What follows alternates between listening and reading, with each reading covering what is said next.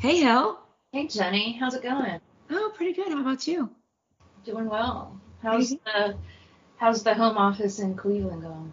Oh, the home office is doing okay. It's getting a little bit of a makeover, which is nice.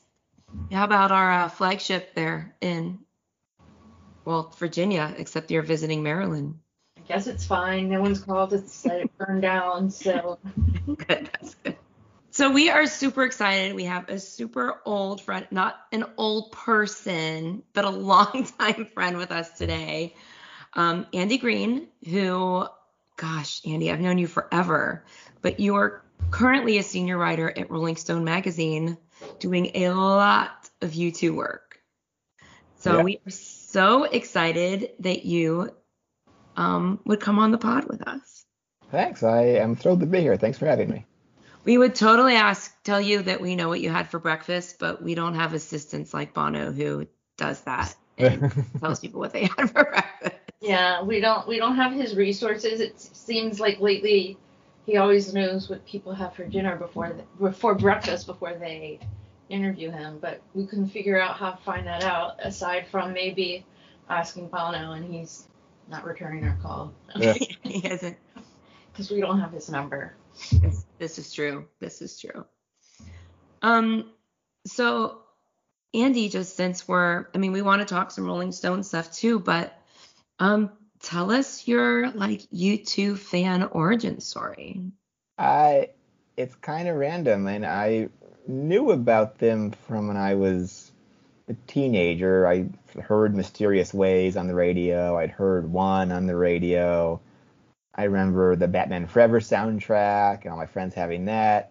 But I confused them with REM. I was listening to a lot of bad music back then. I was listening, you know, in like 1994 or whatever, I was buying like the like the Rod Stewart box set and the Eagles Hell Freezes Over, listening to like Steve Winwood records. I was just lost. I know I didn't know I did I just I didn't know what I was doing. Um, we all I, find our way yeah, on our own terms, so it's okay. I became a big Genesis fan. I still love Genesis. Uh, but what happened? I I watched the VMAs every year. Uh, and I, you know, I well, I would always enjoy that. And, and the '97 VMAs, Oh yeah. I saw them play Please. And I remember it vividly. I was in my basement with the big screen TV, and they panned U2, and Bono is wearing the hood, and they played Please, and I was just captivated by it. Uh, really captivated, and I'm like, oh my god, like re- that's amazing. It was so much better than like the Puff Daddy and stuff that was that was played in that year. And I went out and I bought Pop, uh, and I really dug it, and I was really I I got a lot of CD bootlegs back then. I was always buying Genesis bootlegs, so mm-hmm. I went to the bootleg record store down in like by Akron, Ohio, and I got a Pop Mart double like live album from the Pittsburgh show. It's like awful sound quality. It was like fifty dollars. I was uh, there. Yeah. wow. So I bought that show on freaking CD. Nice. Uh, and that's where I learned the older songs off of that. Like that's my first really. I'm like, oh, this is the band that does with or without you. Oh, I know that. You know. Uh, and then I just started to inhale the catalog, and then that didn't take long because there weren't that many records. Yeah. So I quickly got every record, and I just became obsessed. And you know, by the time Greatest Hits came out in '98, I really knew the stuff cold. I was getting all the bootlegs. I was getting the books. Like that U2 concert guide book was like mm-hmm. my Bible for a short time period. Oh yeah. Yeah. Like like Prim de la something. I don't know. Yeah. Uh, which one you're talking about. Yeah. And so I like memorized that basically, and then so I was, but I I never seen them. I was just chomping at the bit to go see them, but all you know, they didn't play in that in, in that time period. I remember I was captivated by the concert they played in like Ireland in '98 for the unification thing. That was a big deal. Mm-hmm. Uh, I went. I was a college freshman in 2000, and it was the build up to the to the album was really exciting. And then I remember when I first heard "Beautiful Day" and I got the record, and to watch them come back was really exciting because to see the culture to, to, when they embraced them again and so when the tour started in Miami, It was around spring break when my girlfriend and I we bought tickets. We we went down to Florida. We so we saw opening night. Did you go? I was there too. I, I was there. it was the start of me going to lots of opening nights for them, and it was like finally. I've been waiting for that moment for so many years. The show, you know, it, it blew me away. And then The night that Bono fell off the stage. uh, yeah, that's Fell off yeah, the catwalk. Yeah. right. Yeah, I, I remember that well. And then I sent away through the fan club for a bunch of shows. I did four, it like in May or whatever of 2001. I went to Kentucky and Pittsburgh and Columbus and Cleveland. Then I went. Then I I went to I went to Chicago and saw two shows there where they played Out of Control and E and E Eleven O'clock Tick Tock. Uh, and I was just fully in. I was a super hardcore fan by that point. I cannot. I, I. This is like the first time I've ever heard of someone learning the older songs from a bootleg. I know. That is totally on brand with you, Andy. I yeah, love through like so an much. audience recording transferred to CD. It was the sound was just abysmal. Yeah. So I remember. At least you got a CD though. When when I started that, it was all on cassette. Right. Yeah. All my boot. I still have a box of bootlegs on cassette.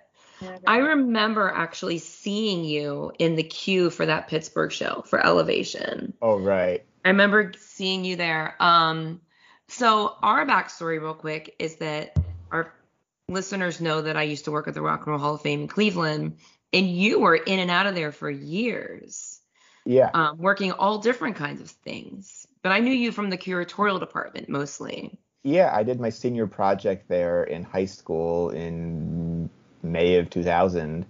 Yeah. And I kept coming back on on my on my vacations from college. All my summer breaks, I was working there, and I was in HR. I'd been accounting for a few weeks. I was all over, and then mostly at the end, it was just curatorial, where I got to know you and Jim Henke and Howard and June and Craig and the whole gang down there. Yeah. And I mean, did work with Amanda too. Yeah. Yes.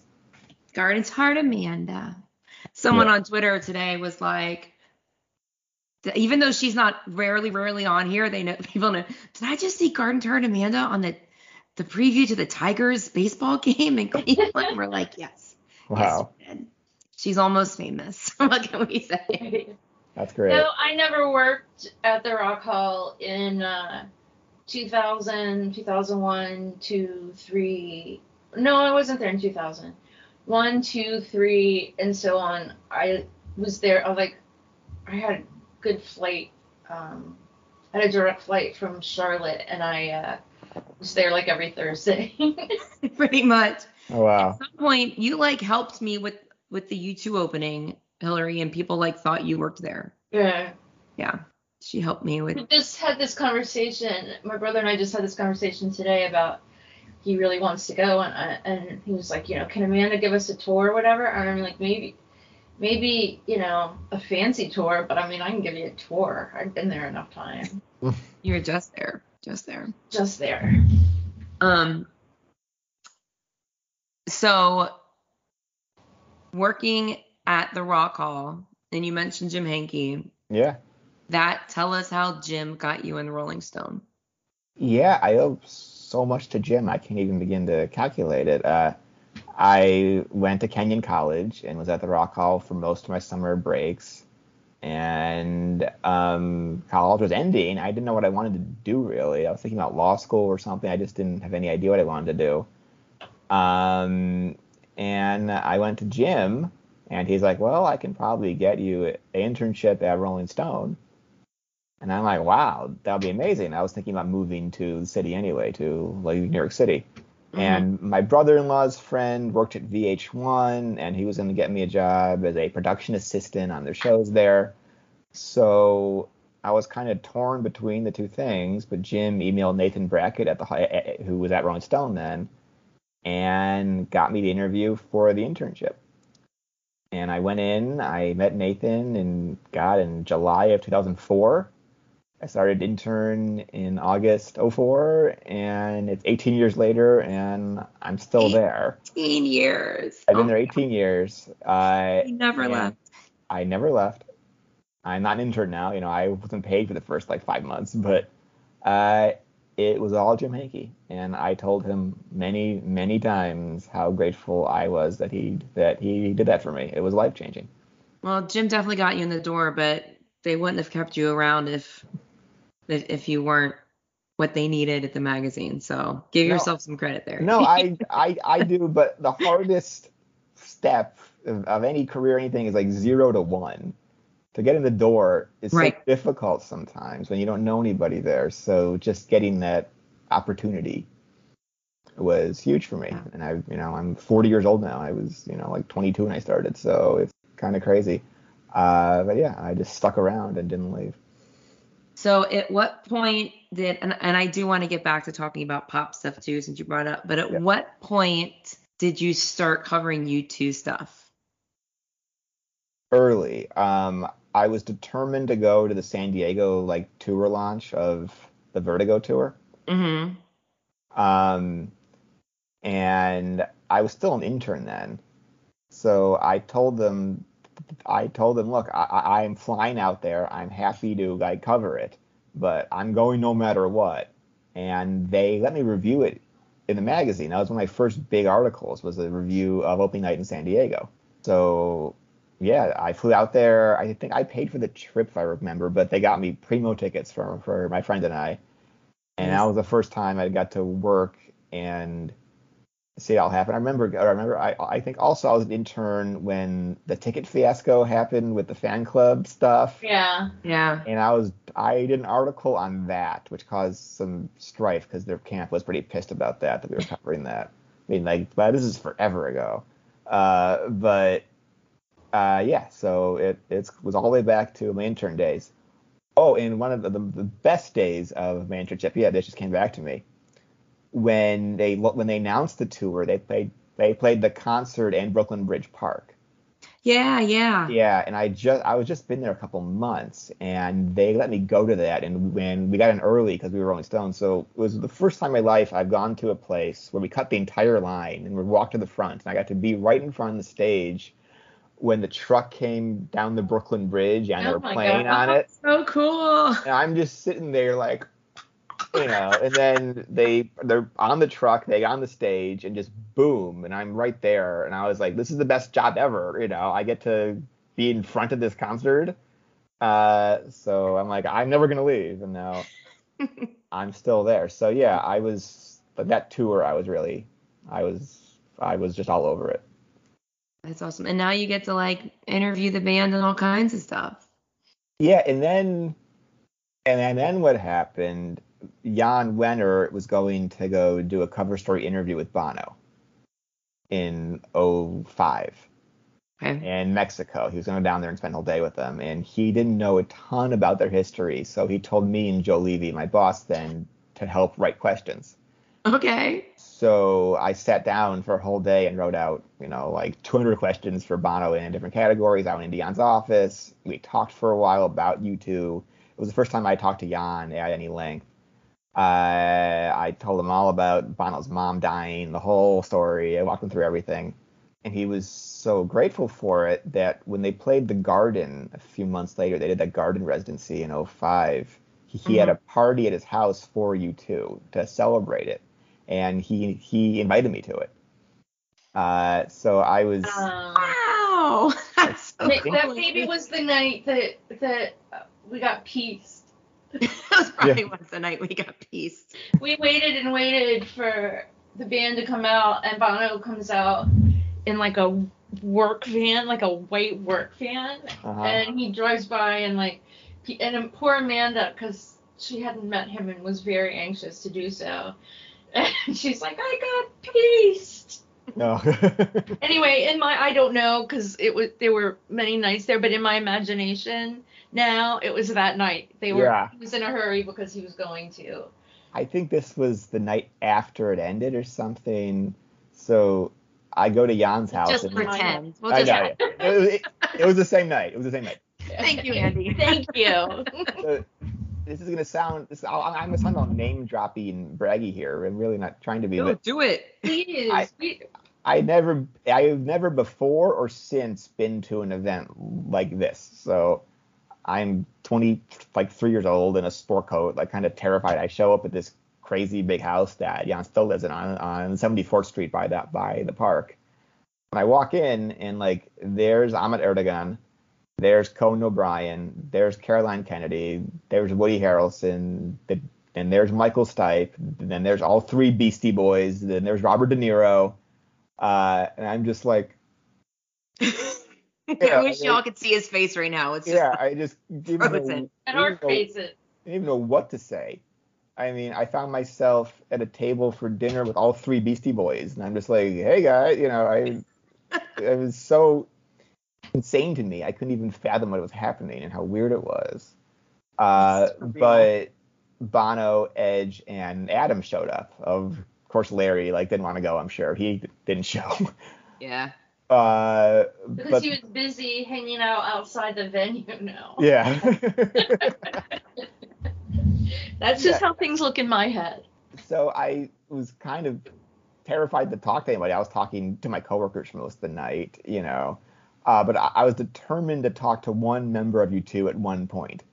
So it was, I was almost over, and I saw the Edge by himself, and I sort of just cornered him for a second, and I was like, you know, I was terrified. You know, I couldn't believe I was staying next to the Edge or to any of these people. And I go, hey, I'm Andy. I really enjoyed the tour so far. Thank you. And he goes, oh, it's nice to meet you, Andy. And I said to him, I started talking. I, I I'm like, you know, Edge, like my two favorite songs by U2, you've never played live. and he goes, what are those? And I go, Drowning Man and Acrobat, you know. And and he, was like, oh yeah, I I guess not. And I'm like, oh, I'm like, okay, you know, I didn't know. I, it was like. It, it, it, this is probably about about 30 seconds, but in, in my mind it was like hours because I was so overwhelmed. And yeah, I didn't get to, to see to talk to Bono or or Adam or anything uh, uh, that night, but it was a lot. And so that was the first time I ever met one of them. And you immediately started with your acrobat campaign. I, I started the acrobat. Immediately. Yes, in 2005, I started that campaign. It, it took 10 years to happen. But it worked. You did it. It, it, it took many interviews, and I'm sure it wasn't me. It was just coincidence. I kept asking about it. Take it, Andy. No. Take it. So Yeah. how things work in our mind too. You, it was all you, but we we have a campaign to bring back discotheque. Oh, I would love that. Yeah, and anyway, if you would like to join in on our campaign, we would love Well, to. I switched to the lady to the lady with the spinning head. I I've asked Edge about that now, like twice probably, but that's pretty unlikely, I would guess. Well, if you could add some discotheque digs in there, we would. We'd really. I, I, I feel like it's not discotheque isn't be, beyond the realm of possibility. it's possible they played it in in like 01, right?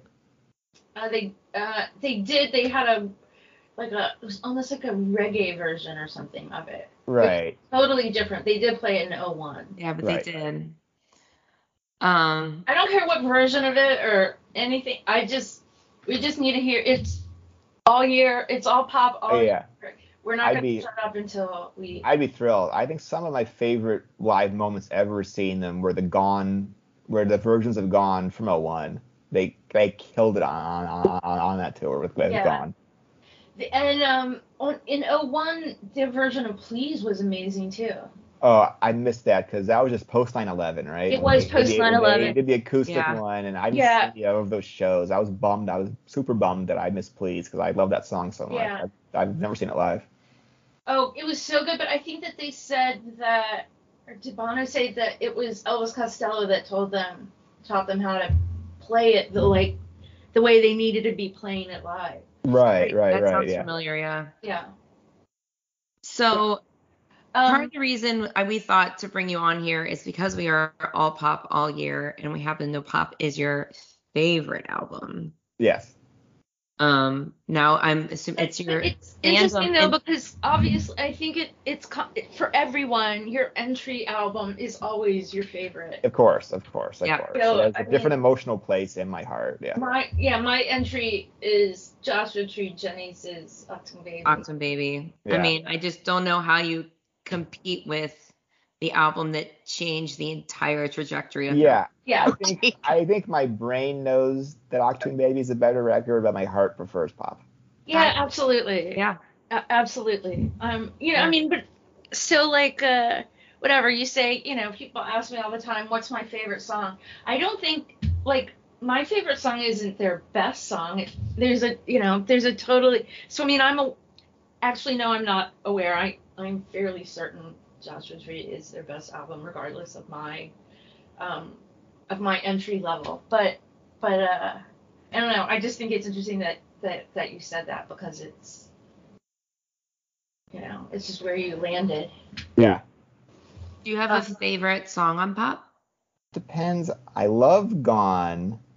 I love Please. I love Mofo. I love If You Wear That Velvet Dress, Make Up Dead Man. It depends on my mood, but probably Gone. Okay, it's Good. fair. Good choice. Yeah, we approve. What? So um, do you have like a favorite concert or U2 concert you went to? Um, I've been to I've been to so many and some special ones. I was at the Apollo Theater, like super close, and that was a really special night. We listened to that live. We were just in Virginia listening. Oh yeah. We were together. We were together drinking Fireball at a campground in Virginia, but we But- heard it. I think Pittsburgh 01, I- I was in the heart. I was really close. And that just felt like a really special night to me. It was a great night. Yeah, that was incredible. Um, We're big I- fans of Pittsburgh shows. We've Yeah. never been to a Love Pittsburgh show that was not And- off the charts. I went to I went to opening night of the Joshua Tree tour in 2017 in Vancouver. Me too. I was there too. Yeah, and just watching them play Exit and watching them play Red Hill Mining Town for the first time ever. Yeah. watching in God's Country with the video production, it was just I couldn't believe it was happening. My uh, my two favorite bucket list songs forever have been um, Exit and A Sort of Homecoming. One Oh, night. yeah. Oh, and that, now what? yeah, and that version of a sort of homecoming with the with the drum loop thing they did was awesome. So, and I I say this all the time, but it was it, it was kind of it was an amazing show, but it started off very unnerving because it just seems that Bono was so nervous, and I love that. Like that to me makes it just real, you know, like Yeah, I think with the no video screens in the theater, the Pink Floyd thing that they were trying, yeah, I could see why it was nerve wracking. And they mm-hmm. changed it around a bit. They cut some of the songs. They Yeah. had bad in. I think they didn't quite know. I mean, just to back up for one second, I remember in 2016, their publicists like came to the office to talk to us say about a bunch of projects were happening with a bunch of bands. And then casually, she, she was like, "By the way, so I just heard, I just heard a, about U2 that next year they're doing a tour of the Joshua Tree." And, and I was like, "Wait, what?" goes, "They're gonna play it straight through for the 30th." I was like, "No, no, that's impossible. What?" You And just slip that in. it was like, just casually slipped in, and so I knew it super early, and I was just like, "They're gonna play Exit." I mean, I just couldn't fathom it was gonna happen. So I was really pumped for that tour. Um, and I made all these plans. I, I always do opening night, so I, I made all these plans to go to Vancouver. I book everything, and then they're like, "Yeah." So the band doesn't want opening night to be reviewed because they, they want to get all the kinks out. They want to have the first real night be in America. It's such an American record. I'm like, oh shit. So I had to go to to- Seattle. yeah, to do both of them, which which was fun, but it was it was just tricky. Yeah. yeah, I, I I wouldn't want opening night if I were them either. Right. It's pretty par for course. I yeah. mean, Pop Mart. Oh yeah. That was the that was the big. I mean, we were both there, and that was uh, it was super fun for us. But I don't think it. that was my that was my first show ever. Oh that wow. Yeah, one of the most famous shows of ever. that they ever yeah, they ever did. Yeah. Yeah, Yeah, When you think and I back- barely remember it. But they seemed like they had fun too. But you know, coming as they were being reviewed, that was just a horrible idea. well, and and they were under rehearsed, but you but you saw Do You Feel Love live, which is pretty cool. They didn't do that all that many times. No, they. I think they. I think I heard. I think I heard it twice. So I heard it in We Vegas, look, the, the ne- I'm not looking it up. The next show, which was uh, San Diego. Oh, nice. Did you go to um? Did you go to Tulsa? Yeah, I went to Tulsa. I, I've been to every tour opener since 01 besides 360 because I just couldn't travel to Helsinki or wherever it started. Yeah. Oh, it was yeah. too much. I, I I was in Chicago for the for the, the first U.S. show, but besides Yeah. that, I was in Vancouver that. twice. I was in Tulsa. Tulsa was. I thought Tulsa was amazing. It Oh, was my just so much fun, and I'd never seen an op- where they were that comfortable. But it also wasn't like a brand spanking new tour. Right, yeah. So they were familiar with the Yeah. staging and everything. Yeah, that was a great show. I loved it. I I had I had the best time in Tulsa. It was just a really like free. Uh, I don't know. It just seemed like everybody was having a good time. Oh yeah, for sure. quick side note, they played Do You Feel Love six times. They gave it six tries. Nice. And you saw two of them? I saw two of them. So that's one third of all the Do You Feel Loves. That's pretty Yeah. cool. I saw one, Hillary saw two, yeah. Yeah, Nice. I think so. What were what were they played it until when? They're all in a row. Well, so they, the next show I saw was with you in DC anyway, so no, I wouldn't have. yeah, so Vegas, San Diego, Denver, Salt Lake City, um, Eugene, and Tempe. It's Sun Devil Stadium. Yeah. They're all April 25th to May 9th. Just And then you saw one of the window. only staring at the suns they did that wasn't acoustic, right? Because pretty quickly they f- switched it to the acoustic They version. did. They I think they still tried it um, without it being acoustic in San Diego, Uh-huh. but then after that it was acoustic after that, which is really interesting because my brother was in 11th grade at the time and was taking guitar in school. He never picked it up. It literally he had like a semester of guitar and a friend of mine was at the show and recorded it on one of those little those little cassettes, the little one like the Right, the microcassette. Yeah. yeah, and um, she like you know made, put it on a regular cassette, and I came home and my brother listened to it, and he was like, "No, they should just do that acoustic." Yeah. And by the next time I saw them play, they played it acoustic, and that was like, oh my god, like why would my 11th grade brother, who knows nothing about guitar, have that insight when it didn't seem like they had that yet? Yeah, you know, But- I I've always wondered if the first single was "Staring at the Sun," not "Discotheque," and if maybe the version was a little more focused on the album or something, a little more radio ready, Yeah, if things could have gone differently. yeah. Oh, I want to just add, and this is so. I mean, I don't. I met U2, but I've really never met anyone else. But I have met Caroline Kennedy and Michael Stipe. Oh wow, nice. Yeah. Very cool. Yeah, I, I don't know. I just thought I'd drop that in there. I never, I've never met the. I saw them in concert twice, the Beastie Boys, but I've never met anyone else in that room but those two, and I feel like that's something. Yeah, yeah, that's Yeah. very cool. very cool. What's Okay. next, Hill? Well, wait. Let me ask you this, Jenny. What do we have the same favorite concert? Kind of think so. Um, mine bounces around for different reasons, but I think we did until you had a new one. Cause mine for a while was the that Pittsburgh. Um, that what was the stadium show? Was that in? Was that 360? That was an amazing, amazing show. No, Stephanie?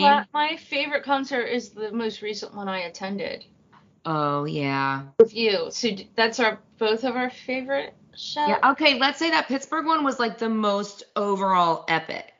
Okay. That was a vibe. That was a vibe. I also Uh, had some weird feeling that was my last U2 show. I don't know why. I don't think I've ever said this aloud. I just had some vibe that I was never going to see them again, and that was Oh, so Don't say that. This was this Maybe was you're just glad that 11 it- years it- ago. Oh, that- it's your favorite. It was 11 years, but at the time I was like crazy emotional, thinking, you know what? I know I feel like I'm never going to see them again. I and I've seen them. I can't I can't count. I don't know how many times since then. 10 12 13 times something like that and but i really did it was it was pittsburgh in 11 Oh, it was just okay. such a good heavy show and everything and i'm like yeah this is i'm not gonna see them again. like it just had this awful feeling But yes, our last show we saw them um on E and I in Dublin two nights in a row. and that last show was um Um, personally epic for us both. Cool. It was so. just epic in general. Okay. Nice. I mean, I can't. I don't know how to top that one, but I don't. We're not. I don't want to. It's just No, good the way We it don't need is. to. We don't need to. Um.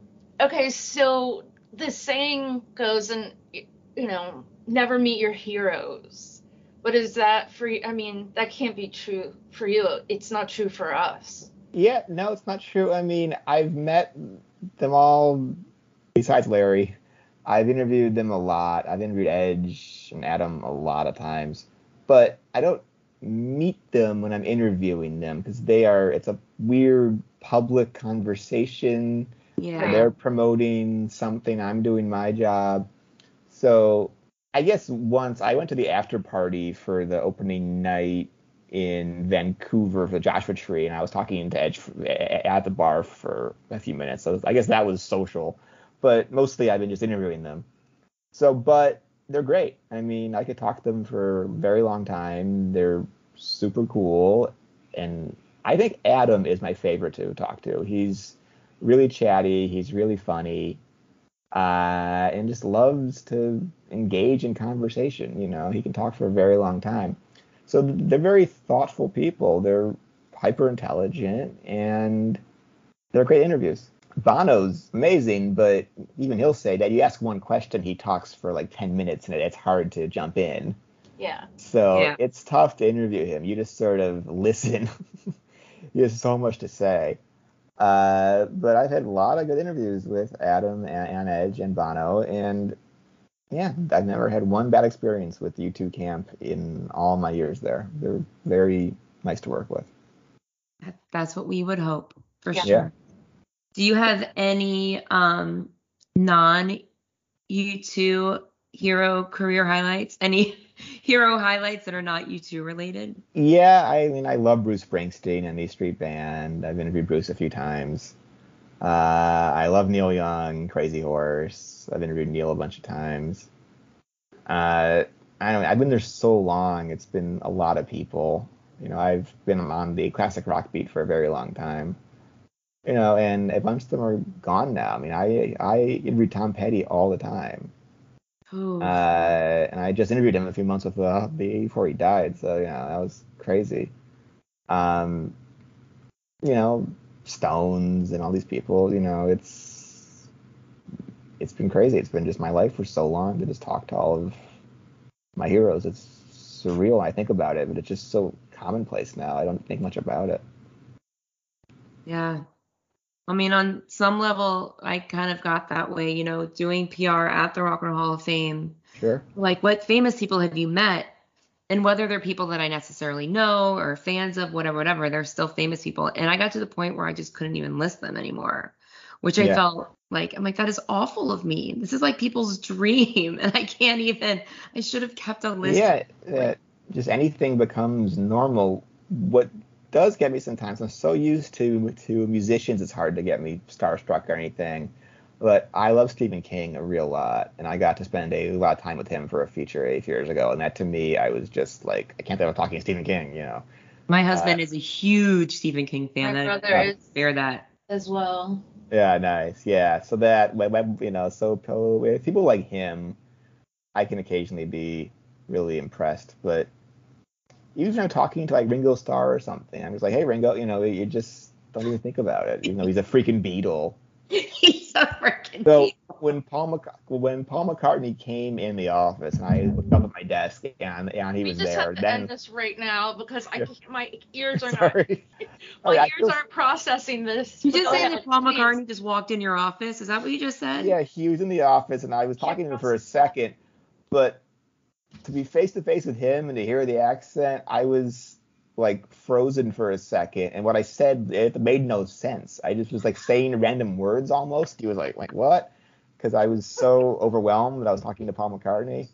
So he there, there, there there's something about him that it's hard to talk to. I find I, I found the the one time that I talked to him. Yeah.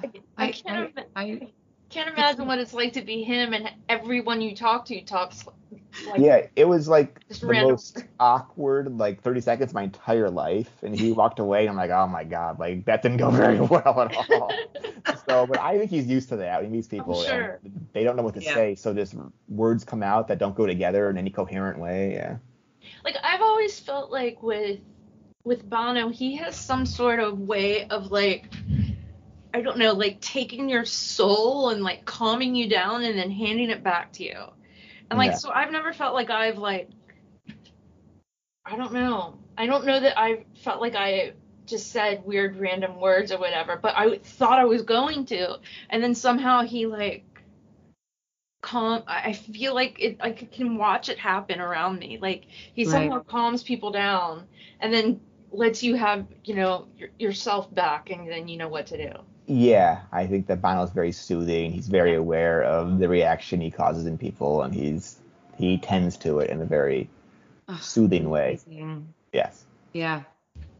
Whew. That's a lot of that's a lot of responsibility right there. I still am hearing Paul McCartney walked into my office. Like, yeah. I can't I can't move on from that. Um okay, can we're gonna Let's completely move on. Let's completely move on. So um tell tell us about the office. oh, okay. you weren't Um, expecting that one, That yeah. was great. I haven't thought about it.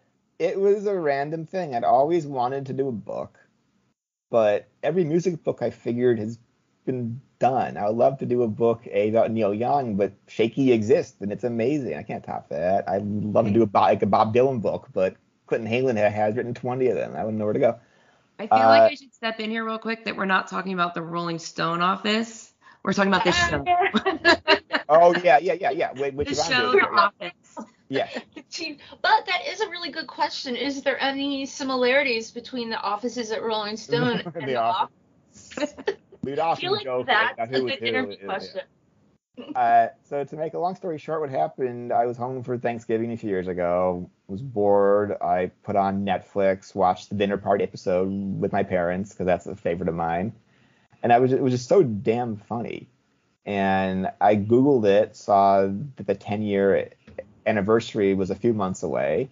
I'm like, huh, it'd be fun to do just an oral history of the dinner party. So I go pitch it at at the office, at, at my office, uh, and they go, great, do it. And so I put out the interview request. I interviewed John Krasinski and Jenna Fischer and Ed Helms. I, I found all the all the minor characters. I sort of got obsessed with it. I had like 20 interviews for it. Uh, and in the middle of the process, I was approached by a book agent who wanted to like, to talk to me about some book ideas.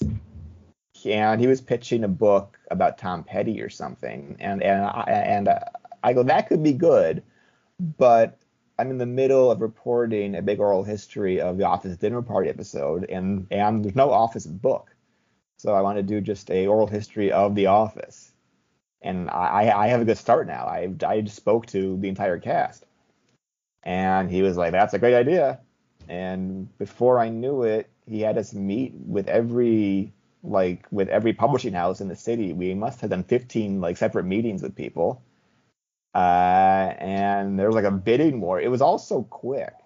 And before I know it, I had 12 months to report the entire history of the office while doing my job full time. Oh my god. Uh, so it was a, a very stressful year, and I couldn't get everybody to like to like talk to me. There's all this politics of the office staff I knew nothing about that I was wading into. uh, so it was kind of a nightmare times, but when it was all said and done, I did almost 90 interviews. I got so obsessed with it by the end. I was interviewing the caterers on set and the boom mic operators and the Scranton Chamber of Commerce representatives. I just sort of kept going like a maniac, doing more and more interviews. And I formed it together into a book. It came out. It was so funny. It came out March 24th of, of 2020. So for so many, so for like a year and a half, I was waiting for March of 2020 to come. And there was so that month was looming so large in my mind, and we had a book a book release party at the Strand, all these events across the country, and all this stuff planned. And then March comes of 2020, Aw. and everything's canceled.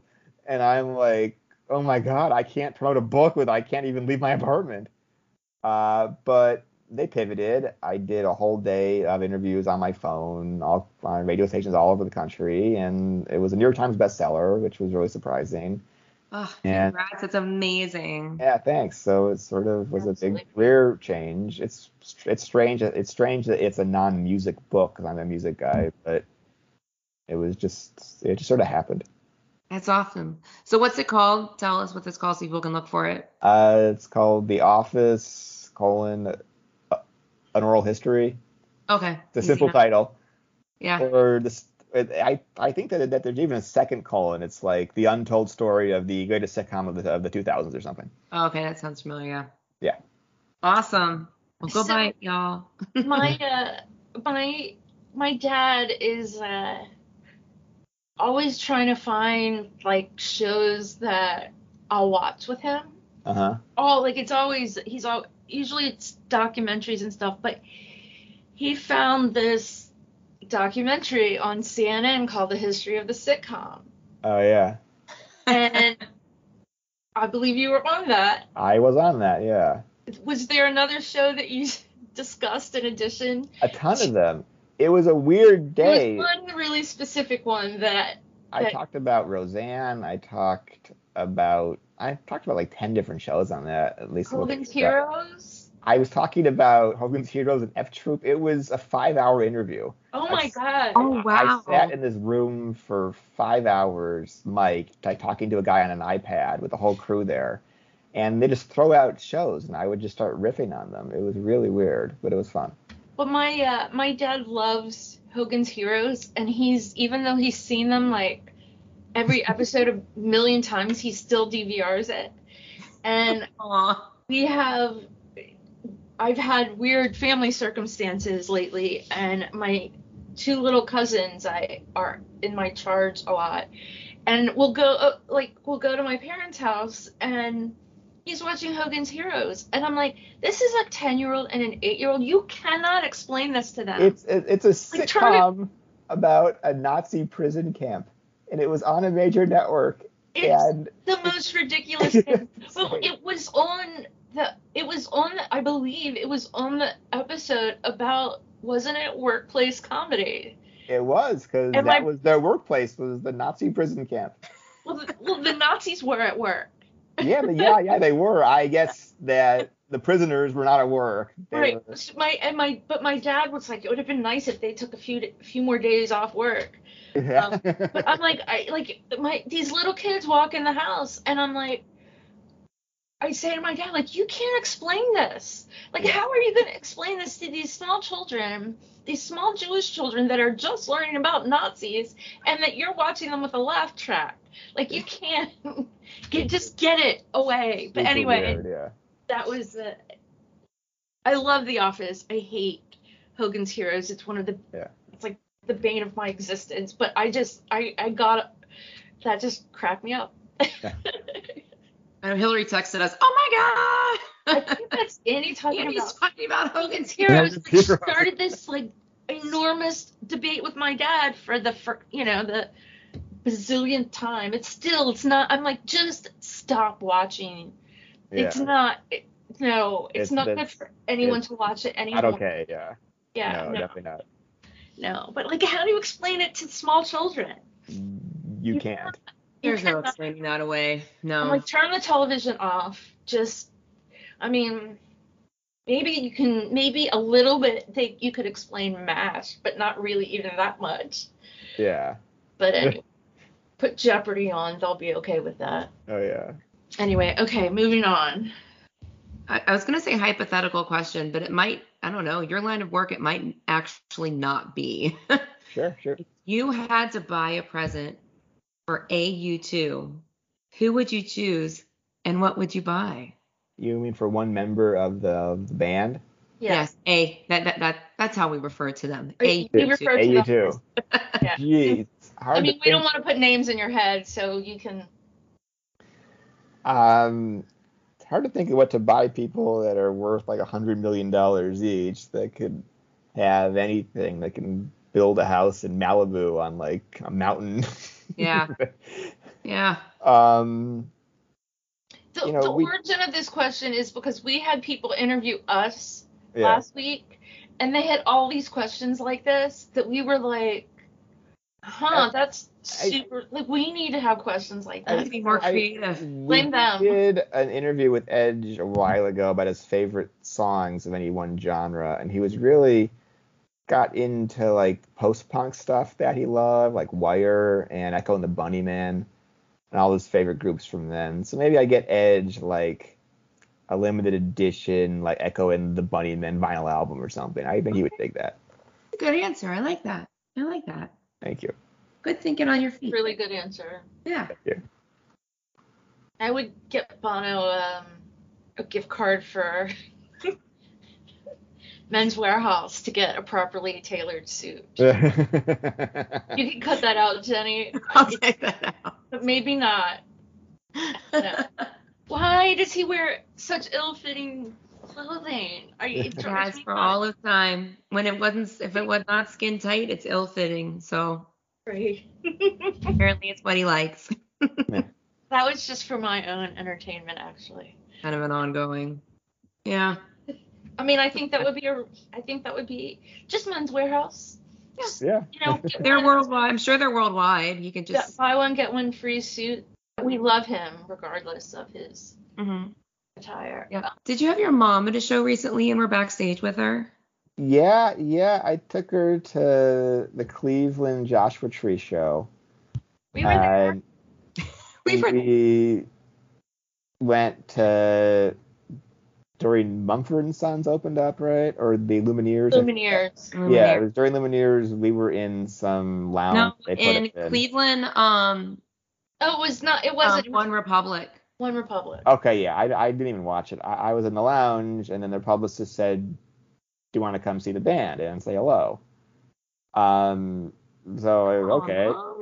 Yeah, so I brought my mom. We're in uh, some room. In walks Edge and Adam, and we talked to them for like 10 minutes about my mom's favorite music and everything. We took a picture, then Bono came in, but it was almost showtime, so we had like two minutes, so we just snapped a quick picture. I never asked for myself. I don't like asking for pictures. I feel awkward like doing that. It doesn't feel like a journalist, but with my mom there, it felt okay. That's fair, yeah. Uh, so I did that. Yeah. Oh, fun. That must have been so much fun having your mom there. Yeah, I have a, a funny story that that sort of ties into that. Uh, when they played the Garden in 2015, uh, I was backstage. You know, I was at the side stage thing, the pre-show thing that they bring like the press to, or whatever, like VIPs. And a guy came out and was like, Bono wants to say hello. And I said, okay. So he pulls me round backstage and everything, and I'm outside of some room, and security is like is like he needs a few minutes. He's in there with Bill and Hillary Clinton. So I'm outside. We were at that outside. show. Yeah. So You were at that show, yeah. outside by security, and it was almost showtime, and I was getting anxious. I didn't know where I was, and I can't miss the first song. I'm Right. obsessed with I have to be in my seat when the show starts. Like I can't be going through the dark to find my seat and missing the first song. So I eventually said, I, I, I, I was like, guys, I'm not interviewing Bono. He's busy. I'm sure Bill is talking a lot right now. You know, I'm just gonna go. I don't need to see him. It's fine. Just tell him like I couldn't make it. And they were like, he wants to see you.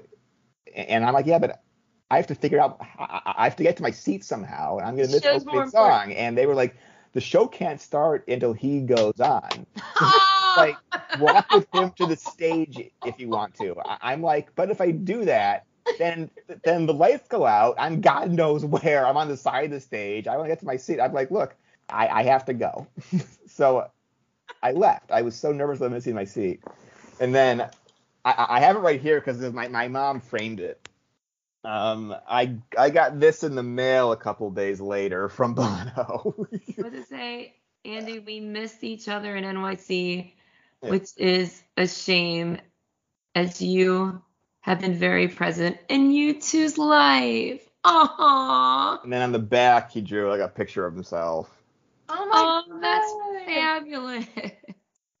Aw, that is Yeah. Really- sweet love right there. That's really awesome. I um from it's not as cool of a story by any means, but I uh, the, our former governor, my Virginia's former governor Terry McAuliffe had a he was at that show.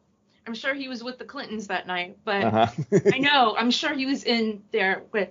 Anyway, he um, had to. He had this press release saying that he, when he flew there and everything, that he took the the state plane, but he paid for the crew and the gas and everything out of his own money because our prior governor had misused funds. And so I, everyone in the world sends me this, and I'm like, oh my god, I went from Virginia to New York. It was kind of like a, you know, crazy. Like I had to get up at the butt crack of dawn, and then Jenny I was waiting for me and everything, and it was frustrating. And I'm like, I could have just gone to Richmond and gotten on his flight, and I paid him, you know, whatever I paid to American Airlines. Right. So uh, a few a few months later, I get invited to go to a Hanukkah party at the governor's house, Oh, and I'm like, oh, I'm wait, uh, this is it. Like I've been waiting to tell this story, you know, forever. Like, god damn it, I could have, you could have taken. I mean, I didn't know him. This was the first time I'd met him, but I know people in his realm, and um, anyway, so I get to meet him, and, and I'm like, you know, Governor, I think we went to a U2 show together in New York, and he was like, with the Clintons, and I'm like, honest to God, my response was, no, I went with Jenny. I was not with the Clintons, um, but You I went with Jenny, and he said it was, you know, the best show he'd ever seen, and blah blah blah. And I'm just like, yeah, that, that's okay. and then I saw him again. He just ran for re-election and lost, and Right. so a couple whatever in November and uh, October, and I'm like, you know what? He is he doesn't know this. He doesn't remember me. He doesn't. He's not gonna know this story, and so I'm gonna try it again. And he said, "Oh, that that show was just okay. Like, I mean, I think we no, I said I think we went to a U2 show together, and he was like, that show was just okay, and I'm like, this is this isn't this isn't normal. This isn't like the way the conversation should go. And he was like, yeah, just like, you know, just a little while ago in D.C. And I'm like, okay, we're talking about a different concert. Apparently the Clintons were at that concert as well, but like. I started thinking, oh my God, did he go to a U2 concert in DC and just a few months ago and no one, like, how did I not know this? But his timing was off. It was E and I, and I was there too. Yeah. He ruined the story. Yeah. Totally Right. screwed up the story because I wanted to get, I was waiting again for him to say, you know, with the Clintons, and I was going to be like, No. no, with Jenny. But my mom was sitting there like dying when I said, because I said, this is how the, I'm going to say this exactly. And he said, with the Clintons. Aw. No, Ah. with Jenny. Anyway, so I like to add to, now I'm adding to the story that he, you know, screwed up you meeting Bono that night as well because he didn't want to miss. And I'm sure that, I'm sure that the governor had quite a bit to say too. And, and I'm sure. Yeah. I have I have one more letter here I just found in oh, my please. Oh yeah, let's see. when I went to Nassau Coliseum in 2018, uh, like someone came to my seat and just handed me a envelope. Uh, you can see it here. Okay. It says um this this is this is really important translation. Translationing. Andy. Translation here. See Andy what you started. started. You are making us better just by being here. See you for a pint soon. Oh. What's it say? What does it say? Oh, you got a Oh, MacPhisto drawing. And when he said "see what you started," he was talking about an Acrobat.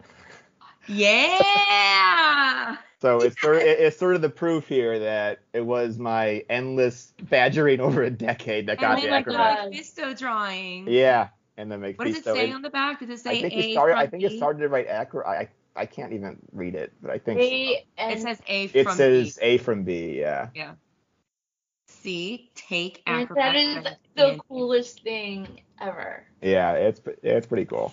What does it say after after a pint soon? What does it say right before his name? I hope. I hope. Gotcha. Yeah. Well, if you ever are invited for that pint and you know you feel a little nervous and might need like a wingman or something or you know a little buffer, I I can be on a plane in a second. I will happily bring you both. Yes. Thank you. Thank you. yeah so if you okay here's our this is our question that we ask everyone and, and ourselves constantly but what would you ask bono if you had to share cake and whiskey and or a pint with him if you had to sit down right now and have cake and whiskey Not a work interview question. you don't have to have yeah just sitting down having cake and and a beverage of your choosing What, what would I ask him? Um, hmm. I'd ask him why can't you do another album with Eno and Lanois? And I mean, I, I don't know. There's, I mean, I've asked him a thought of my uh, my actual questions. I I just press him. I want to ask about the new record, why it's taking so long, and as gently as I can say, do you think it's possible that you overthink these records these days? Maybe if there weren't so many producers, maybe if you just sort of stop trying to get another Vertigo or Elevation as the single, like maybe if you were more like Depeche Mode and just kind of realized I have this huge fan base, we can make records for these fans, and realize a hit is never happening again, then go out and play to these fans, cater to them. Life would be easier yeah. if you weren't trying to make beautiful day happen again falling short and pleasing nobody as much as i love all i love all their records i love songs of experience i have no problem with any of it but yeah yeah it's great but Well, Songs of Experience is one of my favorite albums. yeah so it's great it's great I, i'm not playing put- to their fan base for me right there. yeah, Yeah. of course of course of course i just think that bono is they spend so long on these records because they're trying to be all things to all people sometimes and i think that's maybe misguided The word is relevant. They're trying to remain relevant, Right, which is Right. amazing. which um, we don't like it. said 20 years ago though like seriously like 20 years ago that the thing is that when you're when you're so concerned about being relevant that's when you start to become irrelevant and yeah, you you gotta. gotta go with it Yeah, they, they don't need Danger Mouse or Red One or Ryan Tedder and these people Mm-mm. that. i do really like the that that um what was that song it was summer of love but it was ryan tedder's version of it Oh, his was called West Coast. west coast wasn't it? i love that Yeah. song actually Yeah, a lot It's great. Yeah, but no, they don't need it. You're right. They they just. So I my theory, um, which I'm kind of proud about, and then I read someone else say it today, actually, which made me sad because I think I thought I came up with it first, but I definitely didn't read it first. But I mean the they keep talking about songs of surrender, and my assumption is that's the companion for the book, not a freestanding album. Like they keep talking about how they're gonna, you know, redo old songs and stuff. And yeah, my And theory, Barnes book has the same title. I mean, yeah. Surrender. I think. Yeah, surrender. I, wish I knew what they were working on now. It's it's it, feels as, as if they've never been more secretive than they are right now. Yeah. I don't have any Well, clue what's I, I think it's, I think it have. I really do. Like I feel very strongly about this. That what they're they're working on the the book companion. I, I, a book is about the past though. Like when Bruce did his book, the companion album was unreleased old songs that tied into various themes of the That's- book and everything. Well, so I mean, I don't. They're not. I don't think. I mean, maybe they're doing unre, you know stuff that hasn't been released too. But but I think they're just redoing old songs Okay. that that are that.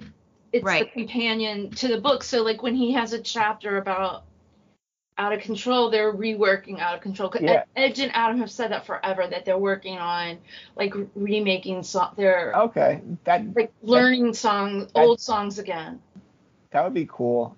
I think what occasionally bums me out is songs of experience and songs of innocence are great, but they're both kind of looking back on their story. then the Joshua Tree tour was looking back on that, and the book will be looking back on their life. Right. It's we a need lot to of- forward. Yeah, I've heard a lot about their past, and it's a it's a great story. But I would like forward movement. You know, I would be more psyched about new songs than remaking old songs. I, I- I would like to say that I think songs of experience, especially when it got moved to like push back, it became an album of the present.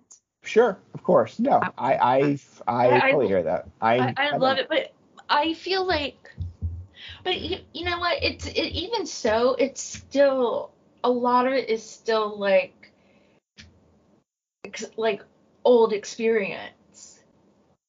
It's not necessarily all like new stories, but but regardless, I love it. I absolutely love it. But again, I do I do want to see what they do next. I don't.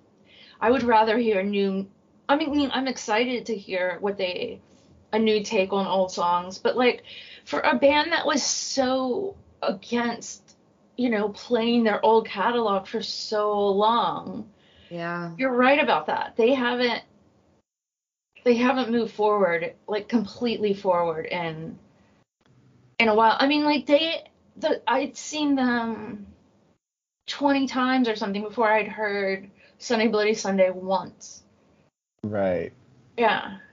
Not 20. I, Cl- close to 20 times. It's interesting. I think that they would argue against all of that. That they that Joshua Tree was not revisiting the past. That it was only because Right. it was relevant for the It future. was, it, it And makes so, I mean, sense. I'm, absolutely hear your point. Right. Yeah, it kind of goes both ways. Um, what was I gonna say? But I just I feel like with your point with the book and the album, Hillary, that even if they aren't quote unquote companions, it's still like with the same surrender name. That's some pretty good marketing right there. Like, Oh, I think it was a huge like light bulb that went. I mean, I still am like, really? But I did read something that someone wrote a, a few. Actually, I think it was written on the date they announced the book. That they, Mhm. it was someone else's theory about the tie-in, but I hadn't read that until today, and I was like bummed that someone else thought of that before.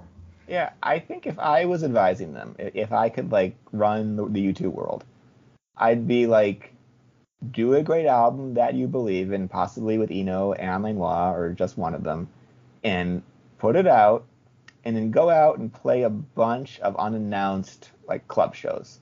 Play New York at Bowery Ballroom, play LA somewhere, play London, do like maybe a month of pop up shows that will get a lot of enthusiasm going, a lot of excitement. You, they could like reboot that way almost, and then build up to the arena tour and even the stadiums.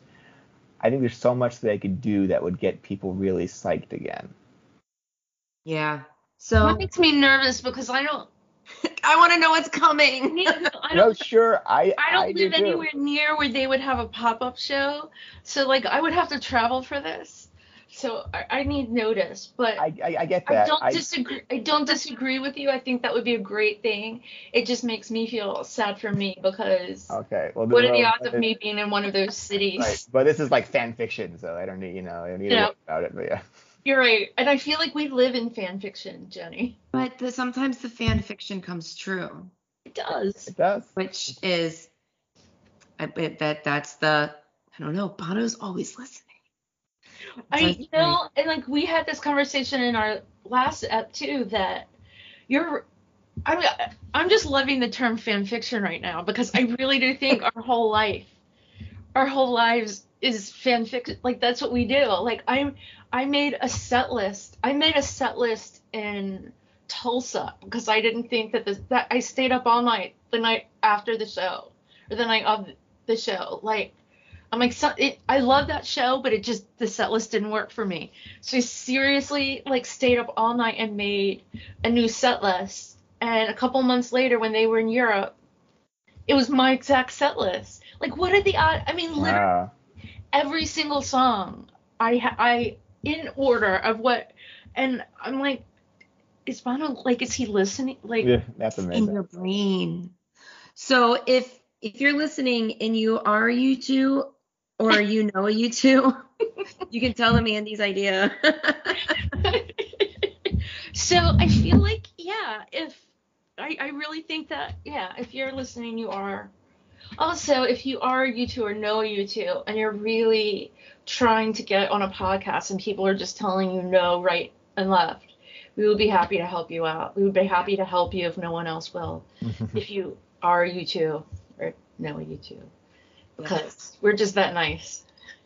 We But are. This have is- an open this- forum here. This is our new uh this is our new advertising campaign. If no one else will have you.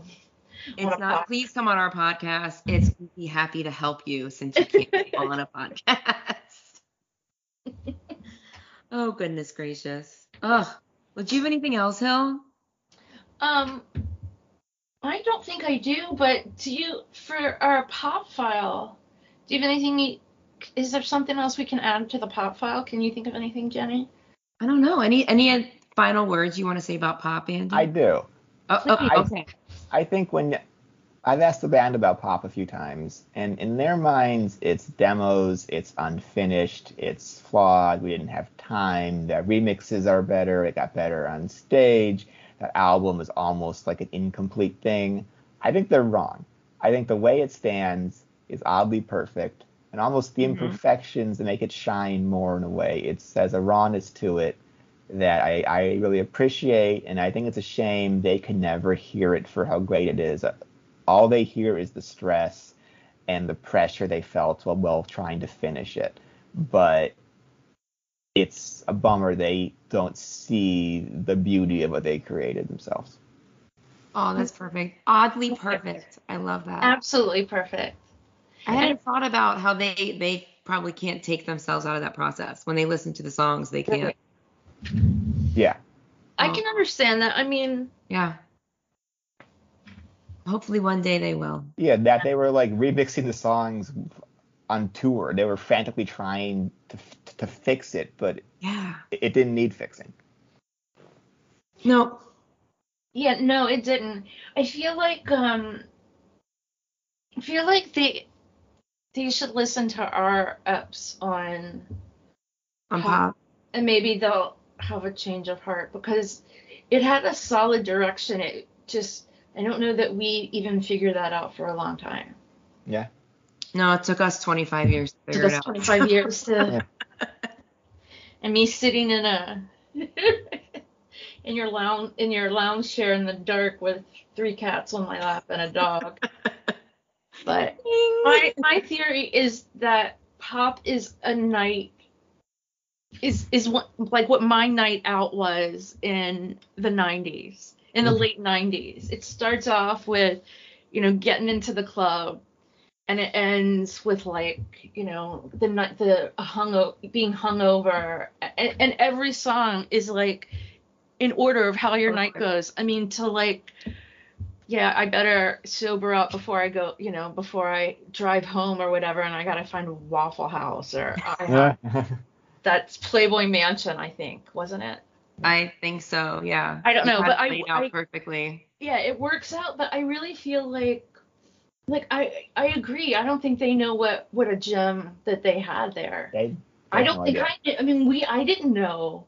I love that album, but until we really started like digging, it, it I don't think I had any understanding of how amazing that album is. Yeah. Yeah. Awesome. Well, thank you so much, Andy. All right, thank you, so guys. much fun. Yeah. so great. Fun. if you ever need any like i don't know you podcasty experts you know on your printed pages rolling stone or Uh, done. you know we're, we're just we're just a Yeah. Facebook message chat away Yeah, if Thank if you. your if your pint comes with a plus one plus one, um, and guest plus and guest. I will bring both of you. I promise. Thank you. And if We we, and we if we have if we have whiskey and cake with Bono, we'll You please invite Yeah. me. This works Bring both you. ways. we have Of course, of course. awesome okay well thank you have a good night All right, Thank yeah. you. Thank you Good guys. night, Bye, Andy. guys. okay we'll talk soon bye Bye. bye.